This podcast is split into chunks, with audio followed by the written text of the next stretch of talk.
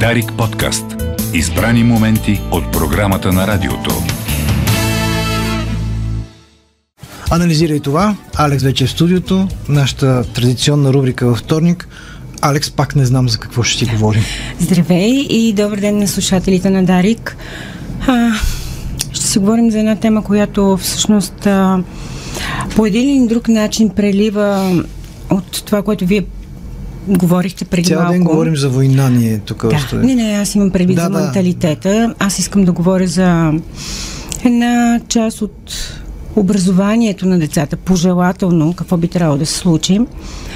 А, тъй като говоря за това и с родители, отчасти се опитваме това да правим целият екип. Така че ще говоря за това колко е важно да се възпитава когнитивен контрол и емоционално осъзнаване в децата, защото това много ни липсва и този разговор е пожелателен към началото на учебната година, което е буквално след два дни. И защо а, този разговор? Защото, да речем, когато говоря с родители... Искам само да, искам само да? Да. вметна нещо, защото ти ме подсети сега. А, поне, да направим плавен преход, както се казва mm-hmm. от, а, от предишната тема. Илия Тодоров каза, че а, за това колко много не, необезопасени и неправилно обезопасени деца а, се возят в колите и за съжаление загиват вътре. А, за безопасността по улиците, по пътища на децата се сещаме основно на 15 септември. Мгм. И през цялото време, през останалото време не е необходимо да си мислим за това в кавички. Така че извинявай, само това исках да О, да, да. И аз точно за това казах, че това ще е един преход, макар че вероятно слушателите още не виждат връзката. А, ще обясня всъщност какво означава когнитивен контрол за децата а, и как да ги учим, защото именно ако възрастните, ако ние осъзнаваме а, как можем да научим децата да урегулират собствените си импулси, а, те ще станат големи хора и голям процент от това, което а, сега се случва, да речем, по пътищата или с нашите деца, ще се а, минимизира поне в някакъв Да, процент. Така че ето, нали, още една препратка към предходния ви разговор. А, а защо тази тема? Защото говоряки с много родители, независимо, че а, доскоро нали, е вакансия и все още имат още няколко дни вакансия, родителите масово са обезпокоени, защото а, отивайки децата в училище, ам, те, а, излизайки извън периметъра на семейството, родителя не знае какво ще се случи, на какви хора, особено нали, за малките деца, ще се случи детето в училище. А, оплакват се от това, че родителите имат предвид от това, че м- никой не обръща внимание на емоциите, никой не а, помага на децата извън дома да могат да осъзнаят чуждите емоции. Никой не ги учи как да решават конфликти. И много родители казват, ами аз каквото и да говоря вкъщи, нали, то все пак пуска някакво семе, има някакво коренче. Но когато детето ми отиде навън, аз не знам до каква степен всичко това, като емоционален съпорт, като ам, емпатия, като съпричастност, като изобщо процес, в който възрастния да поема отговорност за ситуациите, които се случват с децата, нали, това казват родителите, не знам как изобщо ще стане. И това, което започна да казвам, е именно как, какво всъщност означава когнитивен контрол. Много от възрастните казват, ами то детето е малко, а, не може да си урегулира емоциите, не може да го научиме още. Да, в известна степен е така, защото самия мозък не е озрял, но има процеси, през които може да се още от 3 годишна възраст. Когнитивният контрол или в последствие съм контрол е много важен, защото възоснова на него децата се научават да отлагат импулсите си, съответно стават по-търпеливи. Оттам процесите на учене, възприятие, взимане на решения, изпълнение са много по-успешни и това е в основата на създаване на успешна и развиваща се личност.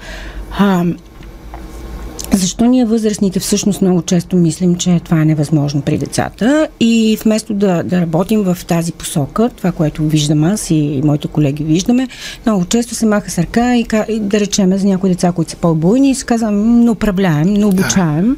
Няма такъв вариант. Точно така, но това много често се случва.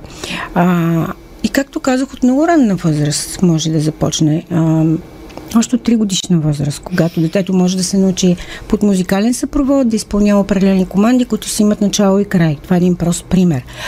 А, има един много важен прозорец между предучилищна възраст, 5-6 годишна възраст и 8 годишна възраст, когато са първите най-сериозни процеси в а, от гледна точка на влизането на детето в по-широка социална среда, с повече отговорности. Този прозорец, за който говоря, е свързан с изграждане, един да не го говорим толкова научно, но един много голям скок в развитието да, на мозъчните процеси. И точно тогава е много важно детето да започне да се учи на този когнитивен контрол. Аз ще дам един пример, който е много добър, който се прилага в чужди училища. Той е свързан с а, метода на светофара. А после ще разкажа ние какво правим в тази посока. А, децата още от предучилищна възраст се обучават, когато, т.е. първо трябва да се научат какви са емоциите и до това ще стигнем. И когато детето се чувства разстроено, то трябва да знае, че е светнала червената светлина и това означава, че трябва да спре. Нищо да не прави. Когато светне жълтата светлина, тогава означава, че детето трябва да се успокои, да помисли, да поговори с възрастен човек, който е на лице, който да може да, да знае как да реагира в тази ситуация. Да шира напрежението. Точно така. И да се вземе решение какво да се прави. И тогава идва времето за зелената светлина, която всъщност а, води до действие, на продуктивно, конструктивно действие. Ще направя нещо така, че да няма проблем, така, че да разреша конфликта с другото дете, така, че да не стигам до агресия, така, че да не ставам жертва. И всичко това е много важно, защото по този начин се а, развива връзката, а, която много простичко а, се нарича отгоре надолу. Тоест, ние имаме а, две посоки на движение в, в нашето реагиране отдолу нагоре, когато ни движат емоциите, когато действаме много реактивно и бързо и отгоре надолу, когато можем да помислим, да спрем. С разум. И с разум, да, точно така. Това е възможно и при децата. Не случайно старите хора и всички знаем този израз, са казвали брой до 10. Брой до 10 и след това. Да. И всъщност това е изключително важно Не умение. Го можем. Точно така. Но когато се научат децата да осъзнават този процес, тогава всъщност е възможно и повече възрастни да го правят. Съответно, а, това е една инвестиция в бъдещето. А, съвсем скоро целият екип, нали, с който работя, правихме един проект, в който учихме деца да могат да осъзнават а, каква има емоцията, защото зад гнева се крие тъга, крие се страх, крие се срам, крие се несправедливост, крие се а, усещане за изоставяне, отхвърляне – и когато тази емоция, емоция си има място в тялото, както децата казваха ми в гърдите, в ръцете, тежи, тежи ми на краката, имам буца в гърлото, mm. а, тогава вече идва следващата стъпка. Да знам какво да направя с тази емоция. И тук идва много важен момент с емоционалното учене, емоционалното осъзнаване. А, ние го правим да, в един проект правихме пак по отношение на това в предучилищна възраст, в който на децата, аз много пъти съм го споменавала, им се показваха различни емотикони. Немалък процент от децата не можеха да различат емоции като равнодушие, усещане за тага. Те знаеха гняв и радост. А, а има много, много нюанси. И когато детето бъде научено на емоциите, коя какво означава, как я усещаш, съответно той започва да има и усещане за това какви емоции изпитва и другия човек. Придобива емоционален интелект. Точно така. Това е базата за емпатията и съпричастността.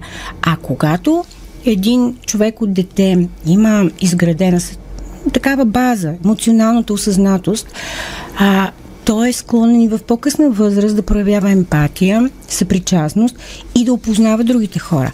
А когато аз опознавам другите хора, те не ми се струват толкова различни. Съответно, а, аз мога повече да ги разбера и мога да реагирам по-добре като цяло. А това е фундамент и за едно общество, защото ние виждаме и в момента а, всичко се дели на отбори, грубо казано. Ние се делим на всичко. Точно всички се делим на всичко. Всички са различни, всеки мрази другия и всъщност ето това е а, индикация за липса на емоционална осъзнатост във всеки един в това е някаква е степен. проблем последните Точно много така. години у нас. И за това на прага на новата учебна година всъщност аз смятам, това са две много важни умения. Ученето на емоции всъщност се развива а, невронните връзки между двете полукълба в мозъка. Другото, както казахме, когнитивната, когнитивния контрол и, сам, и самоконтрол пък развиват а, връзките отгоре надолу, които контролират и правят поведението по-осъзнато. Когато пък е другото, което казах, връзките между двете хемисфери, тогава пък ние учиме децата да се ориентират много по-добре в средата, да взимат много по-адекватни решения и да могат да разпознават дори опасностите, защото много деца, когато не разпознават и собствените си, и чужите си емоции, стават жертви на опасности, които няма как да предвидят. И всъщност това е наша основна задача. А, защото по този начин ние създаваме базата за едни пълноценни личности, които в а, немалка степен съответно ще могат веднъж да правят добро за себе си близката си среда, веднъж да са много по-качествени а, членове на едно гражданско общество. Така че а, не знае по какъв начин изобщо това би могло да стане м- една генерална такава позиция, линия. идея, линия, да, както казваш правилно в нашето образование. Тук се сещам а, за един пример. А, не мога да кажа точно в каква... Сега се сещам. А, но, например, Сингапур е първата държава, която въвежда във всички училища а, учене на емоционална осъзнатост, защото на тях най-големия ресурс е, чу, е човешкия им ресурс. А, не природни богатства. Те нямат почти нищо Именно. държавата. Именно. И те са осъзнали, че Освен всъщност... океан. Точно така. От най-ранна възраст, ако ти вложиш в това да обучиш хората да могат да се контролират, да могат да си въздържат импулсите, да могат да осъзнават емоциите, това е най-ценният ресурс. Защото има и друг момент, който е много важен. Много е трудно в днешно време всъщност да научим децата да управляват а, себе си когнитивно, защото ние възрастните не можем да го правим. Преди малко вие казахте как, тук си говорихте как а, децата не са слагани в столчета. Да. На децата им се дават електронни устройства. Това е блуждаещия мозък, който не може да отиде в никакъв фокус. Миналия път тук си говорихме за, а, говорихме за фокуса. А, и затова е все по-трудно, независимо на каква възраст сме, да придобием когнитивен контрол и самоосъзнатост. И от тук насетне нали, идва големия въпрос, всъщност а, как наистина бихме могли да се погрижим за този така ценен ресурс. Това трябва да бъде, а, както казваш ти, по някакъв начин залегнало в образователната mm-hmm. програма, но вчера тук с а, имах а, тема за образованието, отново за пореден път, а, както понеделник, както всеки понеделник. А, ни стана дума, бяхме с а, колеги от Национална мрежа за децата и Асоциация родители. Mm-hmm. И стана дума за това как държавата от десетки години, може би, не може да реши най-основните проблеми на, за, на децата. И всеки път тех, всички техни усилия, които те правят много малки стъпки, постигат много малки резултати, а голяма част от тези проблеми са решими в рамките на една-две години. Да. Колкото са по-малки децата, толкова по-бързо става не, аз това. говоря за глобални проблеми. Да. Например, липсата на детска болница, а, промяна на образователната система и още куп други такива неща, а, детско правосъдие. Това са неща, които, да, изискват някакви инвестиции, но изискват повече работа.